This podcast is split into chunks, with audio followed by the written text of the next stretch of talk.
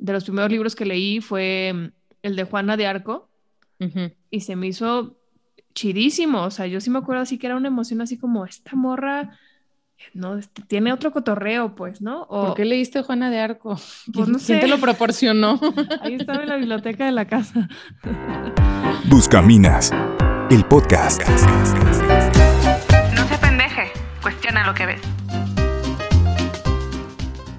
Hola, bienvenidos a un episodio más de Buscaminas. El día de hoy vamos a estar platicando de uno de los temas que están en boca de todos actualmente. Lo vemos en la industria del entretenimiento, lo vemos en memes, lo vemos con influencers, lo vemos por todos lados. Y este es el matrimonio. Sí deberíamos de estar conversando alrededor de, este tema. Estamos desencantados. Yo creo que hay algo que definitivamente no funciona o no nos hace sentido y deberíamos de voltearlo a ver. ¿No? En, las representaciones mediáticas, como les decía, pues cada vez están más alejadas de un matrimonio perfecto.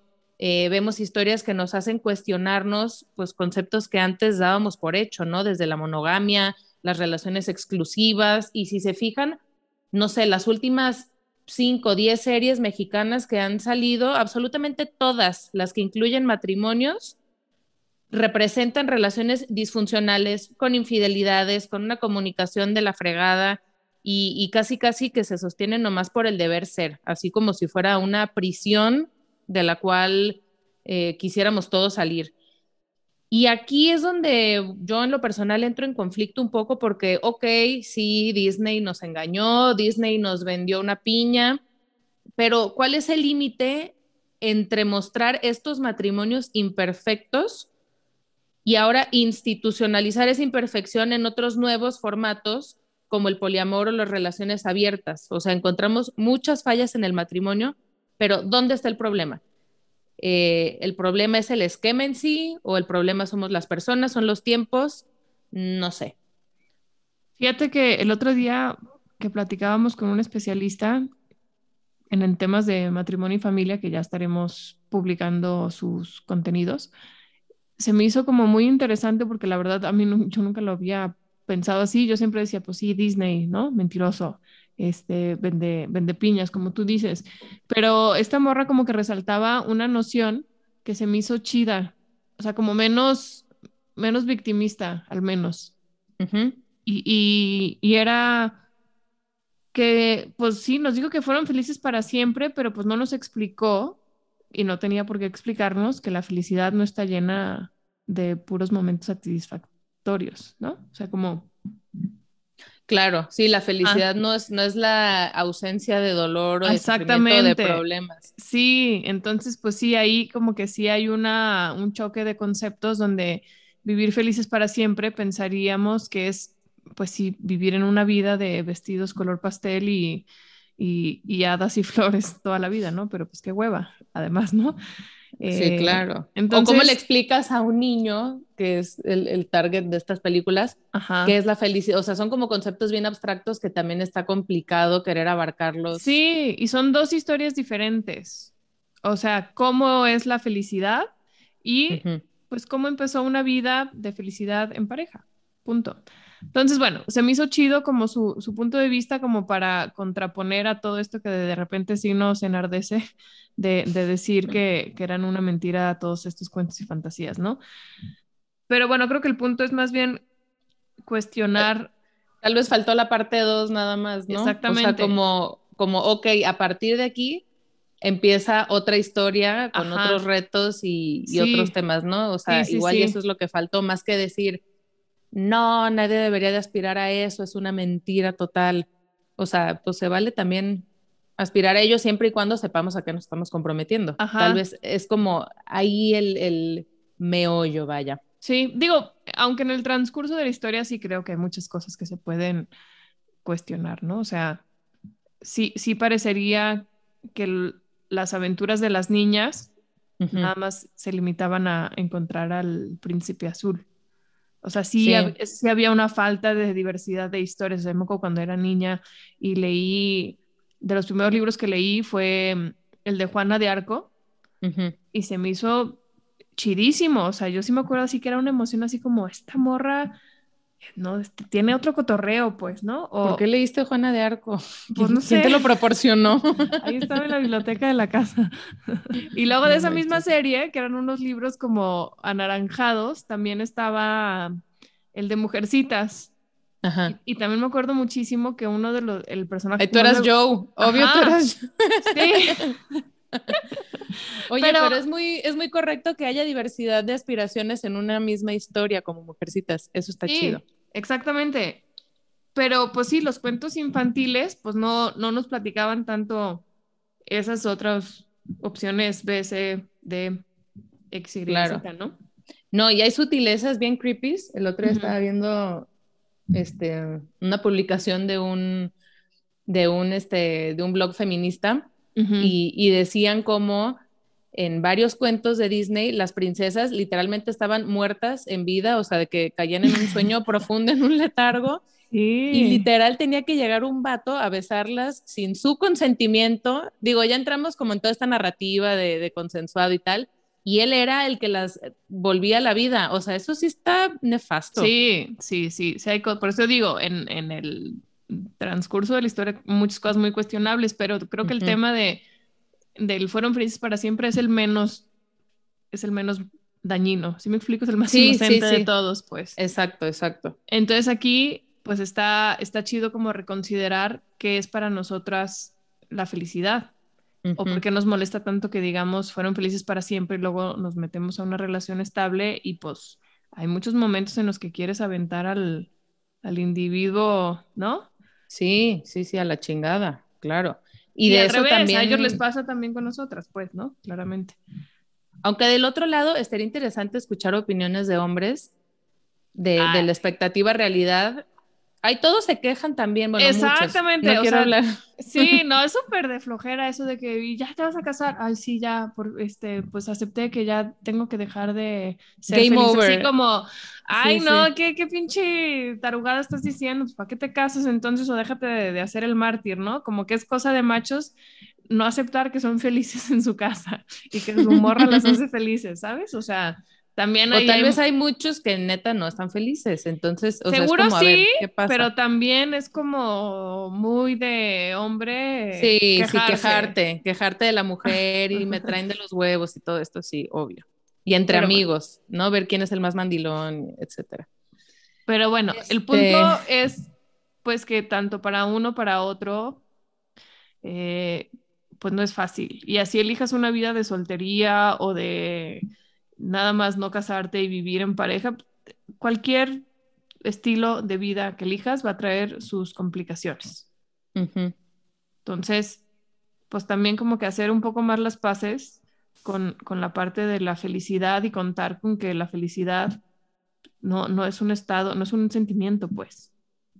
¿No? Sí, sí, pareciera que, que ahora nos están vendiendo la tercera parte, ¿no? Como para, ahora sí, sí, sí, ser feliz, o sea, era mentir al otro. Ajá. Entonces tienes que acabar con, con esta prisión y ahora sí te vas a liberar y, y vale la pena analizar los discursos en las nuevas series que recordemos, aquí hablamos mucho de series y de películas y de canciones porque tienen un alto componente educativo, alto componente de normalización, de presentar nuevas realidades, cosa que está muy bien.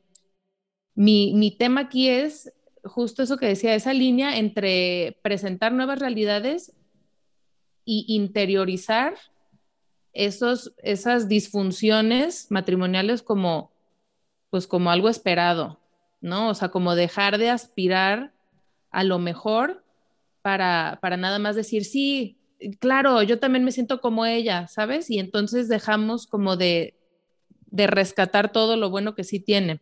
No sé, que- me, me... Ah, Eh, no, o sea, nada más como dándole vueltas a lo que dices, creo que el tema es, parecería, una vez más, lo, lo que dijiste antes, como ahora la felicidad está o puede estar en este otro camino, pero no te cuentan las dificultades que tiene ese otro camino.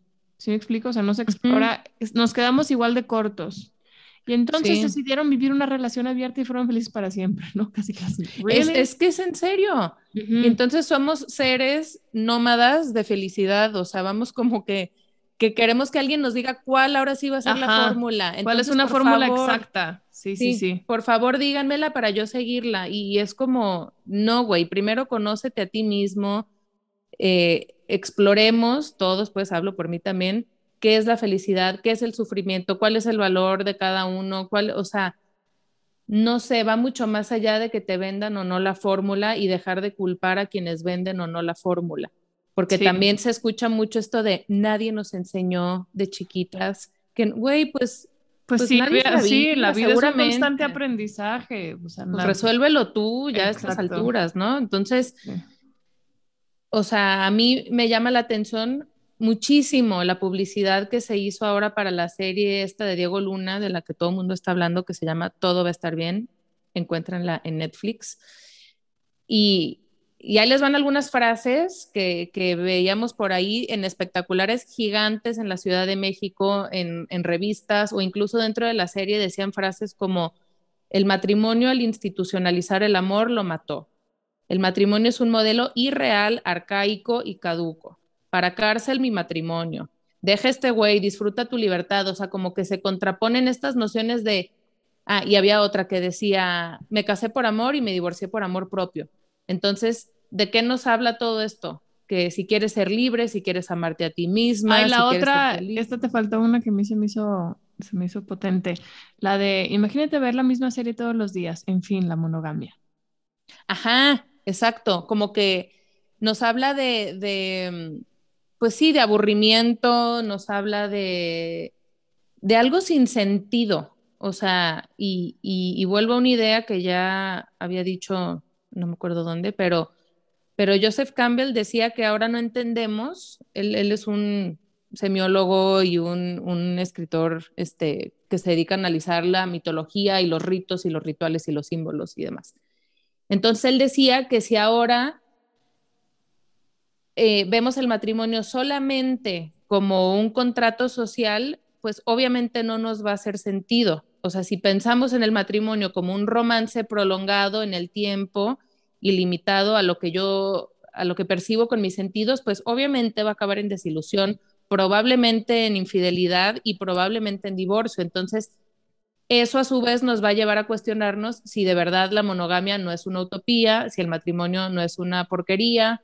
¿Por qué? Porque no estamos integrando la dimensión espiritual, que el matrimonio es reconocer en el otro lo que es más allá de lo que percibimos con los sentidos, más allá de lo físico, y es fusionarte con esa identidad. Está bien, bien abstracto, pero creo que vale la pena como como ir más allá del contrato y, y del símbolo y, de, y del deber ser y de lo hago para que mi familia me deje de joder, pues si lo hacemos por esas razones, evidentemente nada va a tener sentido.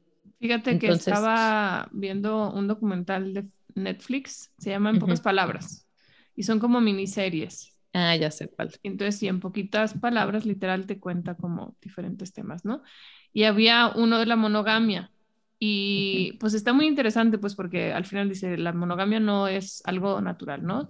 Eh, somos más cercanos a los, eh, ¿Primates? Sí, bonobos, no, no me acuerdo exactamente qué, qué especie. Entonces, pues como que nos compara mucho ahí con, con, con este tipo de simios y cómo nuestra anatomía está hecha para la, para la no monogamia, ¿no? Ujú. Eh, entonces, pues te deja pensando muchas cosas, pero muy al inicio dice, es que el amor, o sea, no te- ¿en qué momento relacionamos el amor con la monogamia y con, y con justo esto de ser felices para siempre, ¿no? O sea, no tiene nada que ver, el amor es un sentimiento y la monogamia es una regla. Y yo desde ahí dije, ah, cabrón, no, pues es que desde ahí yo, este, no, no estoy de acuerdo. O sea, yo no creo que el amor sea un sentimiento ni la, Exacto. ni la monogamia una regla. O sea, es que si lo evaluamos desde esa perspectiva, pues Vamos a, con- a concluir lo mismo que ellos, pero están partiendo de, ajá. sí de una entiendo. base diferente. Ajá. Otro tema es lo de la, la anatomía y eso, pues que vale la pena analizarlo y pensarlo lo que tú quieras. Pero también me llamó mucho la atención cómo para ciertas cosas no podemos superar nuestra naturaleza animal y para otras Sí. Muy cabrón, ¿no? Entonces, y para otras es la regla, o sea. Ajá, exactamente. Para otras es la regla y la diosa razón y lo que no se evidencia, comprueba y este, experimenta por un método preciso. ¿Sabes? O sea, como que cuando nos conviene somos mucho más que solo animales y cuando, y cuando Ujú.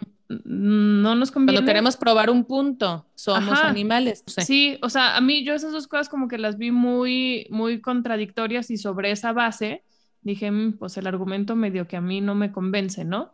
Este, repito, habría que, que pensar con más profundidad toda la, la, la onda de la anatomía, pero al final es eso, o sea, muy bien, a lo mejor anatómicamente sí estamos hechos para ser polígamos o poliamorosos o whatever, ¿no? Este, no, no, no, no monógamos.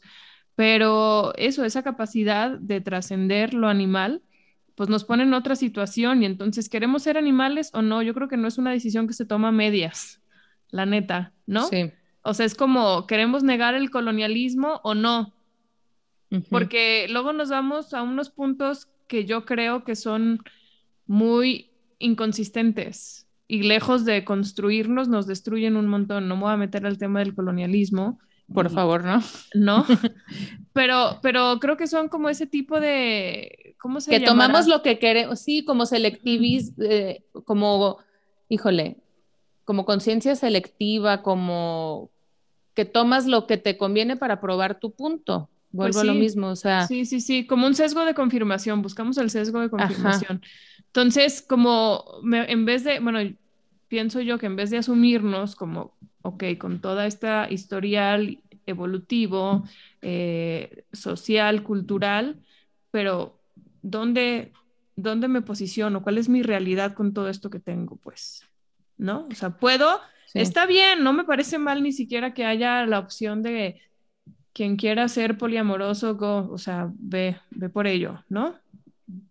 Me da igual, pero, pero, híjole, la inconsistencia con la que se construye ese nuevo argumento es a mí el que me da, es el que me da como desconfianza. Desconfianza, desconfianza. sí. Exactamente, sí, sí, sí. Lo que ponemos aquí en tela de juicio, exacto, y más que, que evaluar a la persona que decida X o Y, es más bien el discurso a mil voces de qué va y sobre qué está sustentado y con base en eso cuestionarlo para justo pues para poder ganar más criterio y ser dueños de nuestras ideas y no y también por el otro lado no nada más decir no el matrimonio es lo correcto porque y repetir el discurso del libro de Sí. cívica y ética no de es la célula de la sociedad y Sí. no güey o sea No, no, no. Y también como reconocer los fallos. A ver, la monogamia es problemática, sí. ¿Por qué? Pues por todo esto que se reducen esas cifras que dijiste al principio, ¿no?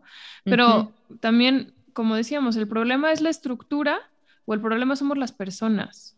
Y creo que esa es una pregunta súper importante para, para ver a dónde, hacia dónde migrar, ¿no? Porque parecería que nos conformamos con que somos disfuncionales y somos complicados y nos comunicamos de la fregada. Y entonces, pues mejor hay que hacer una estructura donde todo eso se, se amortigüe y, y podamos fluir con nuestras deficiencias, ¿no? Ujú. Entonces, eh, pues sí, soy, no sé, pues obviamente me van a seguir atrayendo más personas. Ah, entonces hay que crear una estructura que valide eso.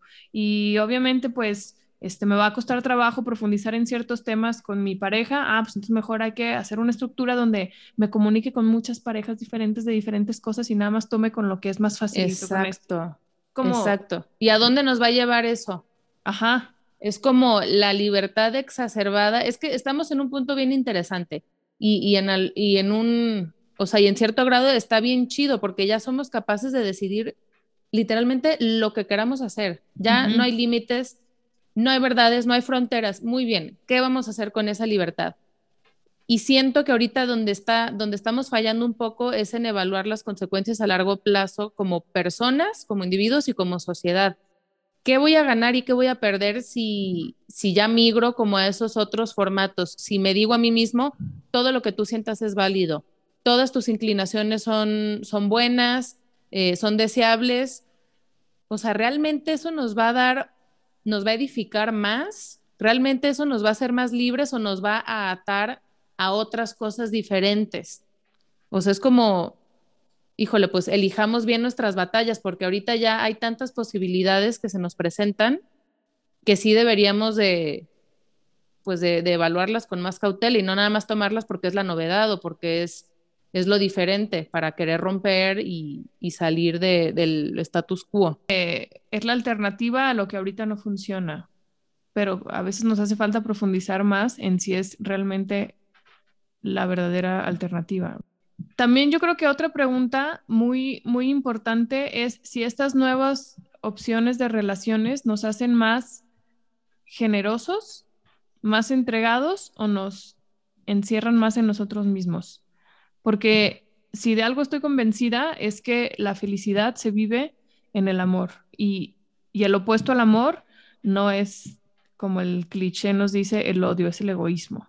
Porque quien está encerrado en sí mismo no es capaz ni de dar ni de recibir ni madres, ¿no? Entonces, estos nuevos esquemas realmente nos están haciendo voltear a ver más al otro y entenderme a mí con todas mis complejidades para poderme superar, para poderme querer más, para poderme este, crecer más.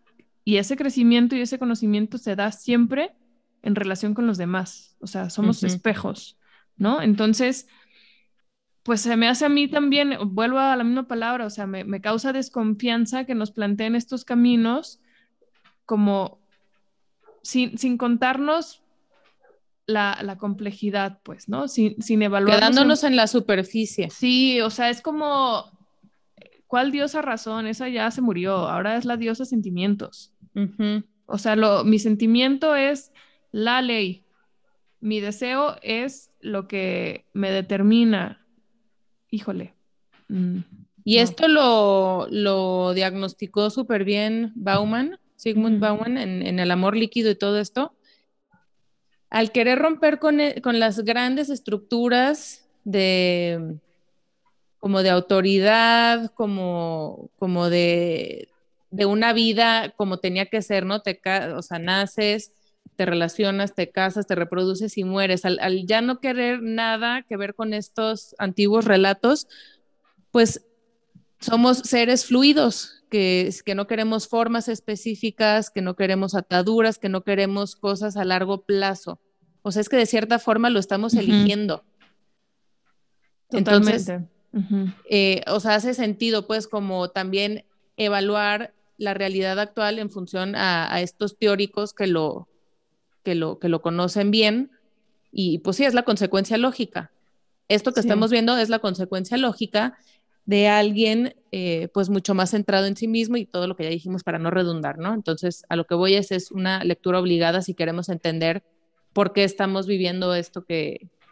Es que, sí, hay, una cosa aquí, que no hay verdadera libertad sin, sin la opción de elegir.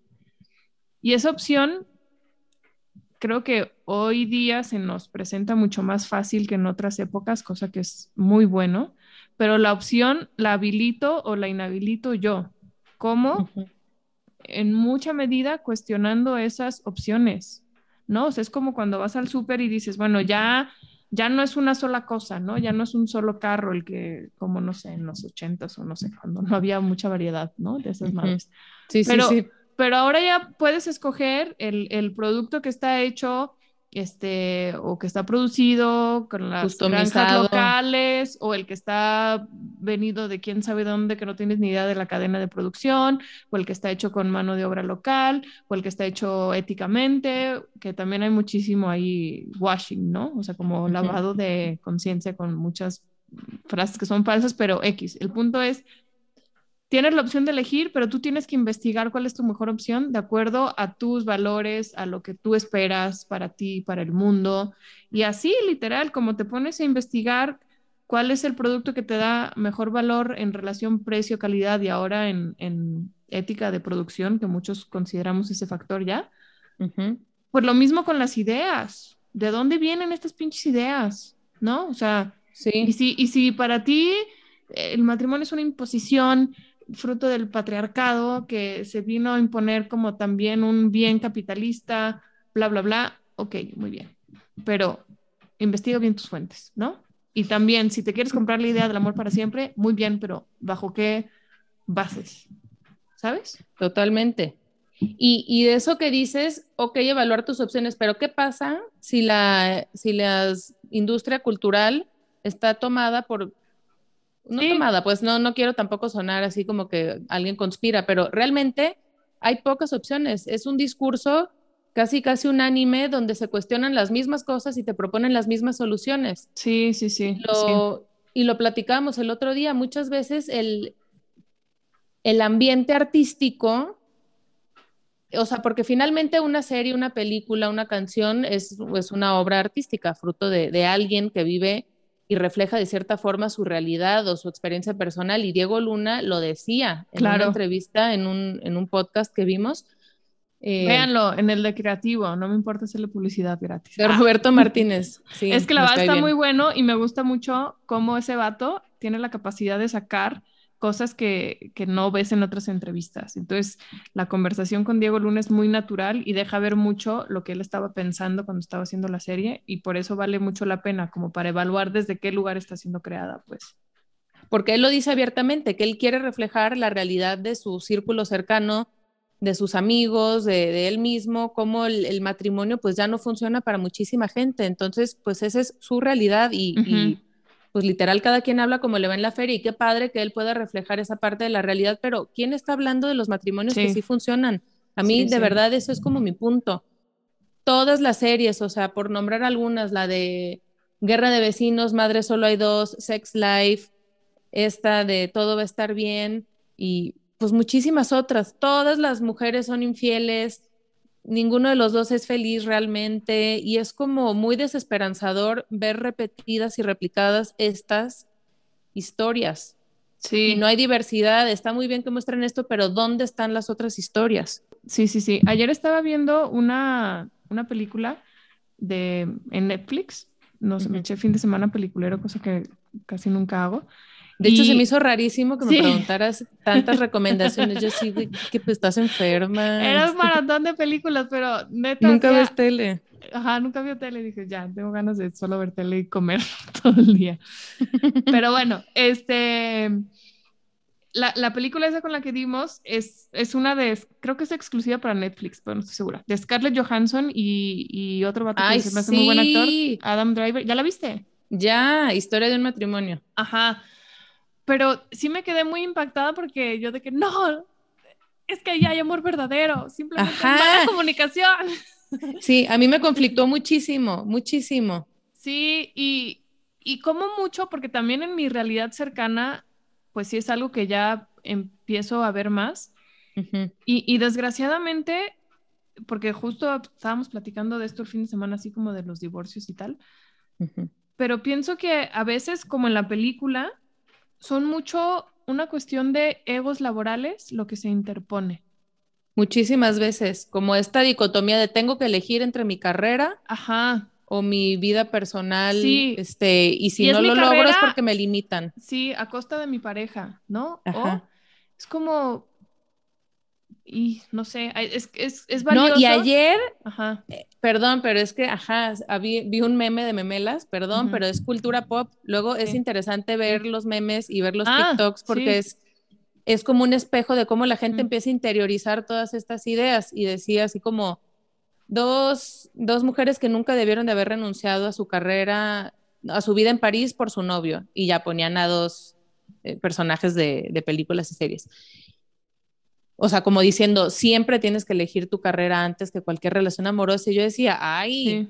pues depende de lo que quieras, es totalmente válido elegir una sobre la otra. Es más, yo creo que en jerarquía deberíamos siempre de aspirar al, al amor y a compartir la vida con alguien antes que la carrera profesional. Esa es mi opinión.